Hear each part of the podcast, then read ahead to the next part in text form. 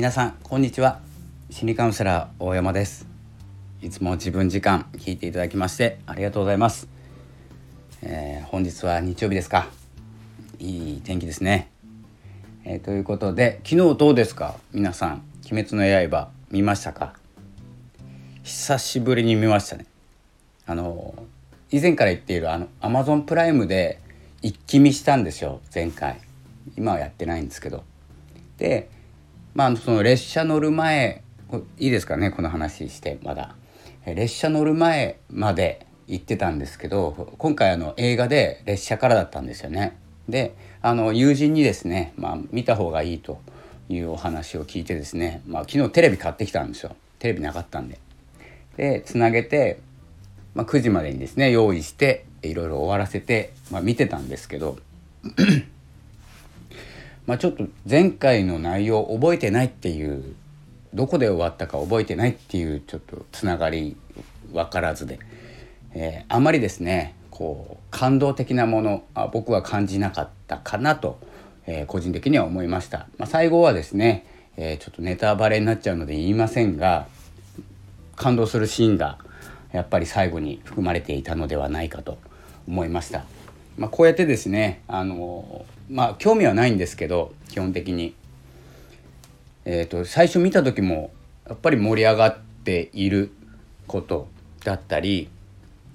前は何だったかな？前も「鬼滅」だったかな「鬼滅の刃か」まあ、ワンピースもそうですね。ワンピースもこう社会現象という風になるまでこう盛り上がった時にちょっと経ってから見たんですね。でゆくゆくはですね、まあ、リーダーシップに使えたりチームを構築する時に使えたりと、えいろんなですね、えーと、自分がこう求めていないものを、えこう見ることでいろんな気づきを得ることができますので是非ですねこれいいよとかあれいいよとかってですね話を聞いたらちょっとですね見てみるとか、えー、空いた時間にちょっと体験してみるとかっていうことも大事かなと思います。じゃないとねあの自分枠でずっと考えていると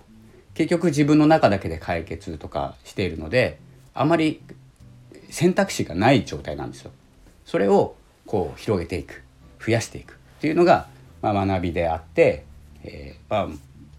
今回は実際アニメなので学びというよりは体験の方が合うかなと思います。そんな感じで昨日は9時から11時半ぐらいまであったんですかね、えー、見させていただきました。ありがとうございました。ということでまあちょっとどうでもいい話から始まったんですけど今日はですねえっとポートフォリオの話をしたいと思います。ちょっとですね、まあ、ラジオボイシーとか聞いてたらわかるかもしれないんですけど今日ですね、えー、キングコングの西野さんの放送でポートフォリオぐらい用意しときなよっていうお話だったんですよ。でえー、ちょっとですねまあ僕もですねあの音声配信をしていて日々こうあなたはどんな人なのかっていうことを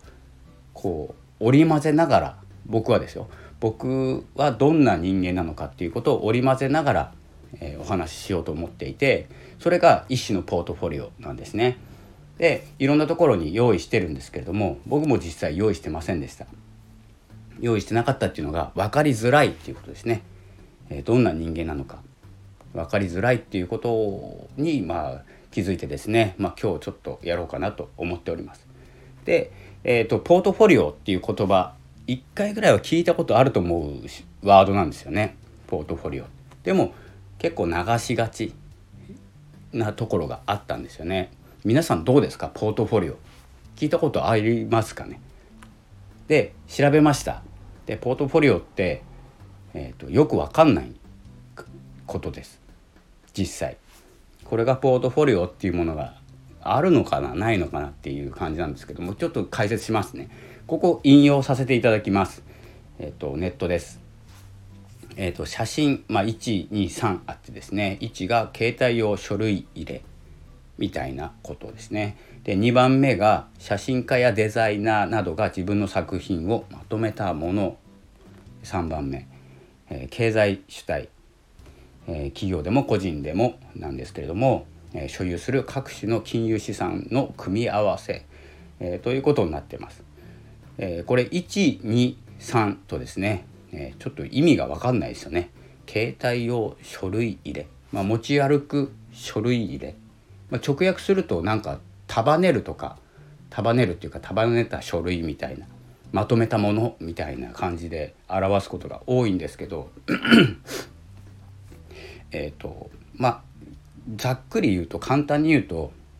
えっ、ー、と何て言うんですかねこう意味使い方で意味分かれてきます。で、えー、よく使われる言葉がポーティポートフォリオを組んでおくっていう使うんですね言葉的には。で組んでおくっていうことはやっぱりですねこう組み合わせておくっていうことなんですよ。だから自分の何て言うんですかね作品とか商品とかを何て言うんですかね組み合わせるまとめておくっていうことで、えーと「あなたはどんな商品を売ってますか?」って言った時に僕だったら心理カウンセラーで文章が書けて、えー、こんな文章を何年書いていてこんなことが得意で、えーえーと、エモーション的な記事を書く方が得意です。どちらかというとライティングよりも、えー、文章を書く方が得意です。まあライティングも一緒なんですけどね。とか、えーとまあ、音声を始めていて1年経っていて、えー、こんな話を主にしております。なのでこういうことができますとかですね、まあ、自己アピールでもあるんですけれども自分でまとめたもの自分がどんなことを話せるのかどんなことを思う人間なのかをまとめたものですね組み合わせたもののような感じで使います。なので西野さんはデザイナーですし、まあ、クリエイターですので、えっと、作品ですねこんな、えっと、煙突町のプペルとか、えっと、のこういう絵が描けますとかこういうシナリオが描けますとか、ね、あの表現できますで、えー、表現してましたっていうものが組み合わさってるんですよね。でその人っていうのが、えー、いますっていうので分かりやすくなるんですね。それがポートフォリオを組んでおくポートフォリオっていう言葉なんですよ。で3番目がですねちょっとあの金融に、えーと金融を表してるんですけれども金融用語みたいな感じでで、えー、とこれもちょっと引用なんですけれども自分の運用目的投資をしようと思った時にどんな商品にしようかどんな商品に投資しようかっていう考える前にですね一番考えなきゃいけないのは自分がどうして運用しようと思ったのか運用の目的ですねそしてどのぐらい運用したいのかっていう期間がありますそして2番目にで自分の運用目的と運用期間に合ったものは何なのかが組み合わさって投資をしていくんですけどもこれがポートフォリオを組むっていうことになります。なのでそこもあのポートフォリオなんです。もっとざっくり言うとすいません長くなっちゃいます今日。ポートフォリオっていうのはえっとプロセスなんですね。その自分の運用目的期間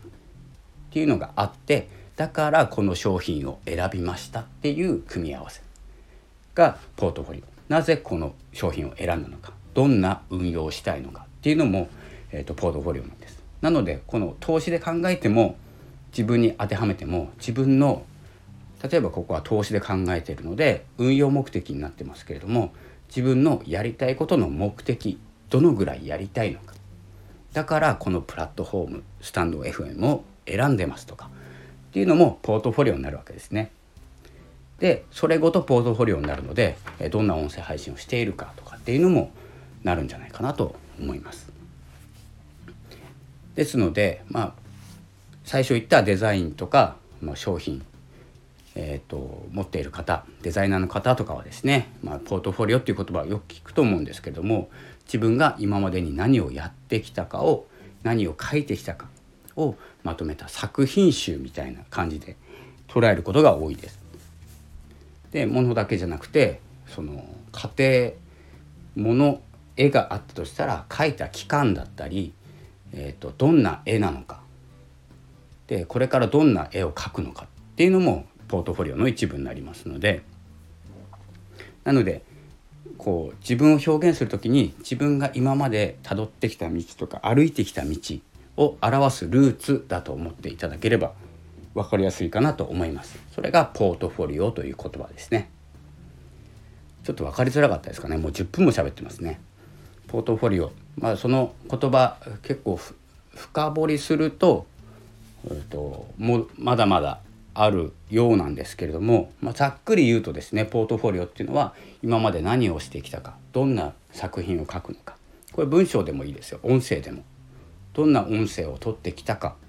これからどんな音声を取っていきたいか。っていうのを、えー、まとめたもの。がまとめるっていうのはまあ組み合わさってますよね。今までの自分。どんな話し方なのか。どんな内容を話しているのか。これからどんなお話をするのか。何が得意なのかっていうのが組み合わさっているものを、えポートフォリオと言いますので例えばポートフォリオを用意しておいてとかですねポートフォリオをこれから用意しようと思ったら今まで何をやってきたかどんな話をしてきたかとかっていうのが一目で分かるようなえーと、記事とか書いておくといいかもしれません。どのぐらいから始めて5年ぐらいブログを書いています。えー、感情を含めた記事を書くのが好きで。その記事だと何文字でも書けます。得意ですとかですね、えー、主な代表作はこんな感じですとかですね。いろんなことが組み合わさってポートフォリオっていうのが、えー、出来上がりますので、えー、そんな感じでですねポートフォリオえ、という言葉一つでもですねどんどん広がっていくと思いますし何か行動を起こせるようになると思います。でですね、まあ、ポートフォリオ教育という、え、言葉もありまして分かんないですけどねこれはあんまり聞いたことないんで。でどんなまあ教育かっていうのは、まあ、次回以降お伝えしようかなと思います。それではもしですねポートフォリオ教育についてですね、まあ、ご自分で調べることもできますし、えーとまあ、調べることができるのと、まあ、調べることができますということで、え、僕が話すことでもないんですけれども僕も知りたいので、え、どんどん、え、調べて学んでいきたいと思いますこれから大事になってくると思います。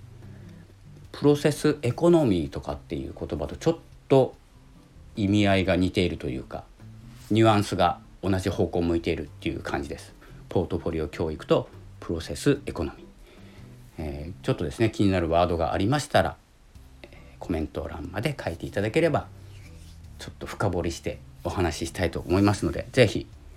よろしくお願いします。ということで長くなりましたが、えー、短くするつもりはもうありません。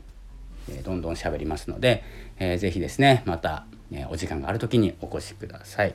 それでは本日もいい日でありますように。ではまた次回お会いしましょう。ありがとうございました。さよなら。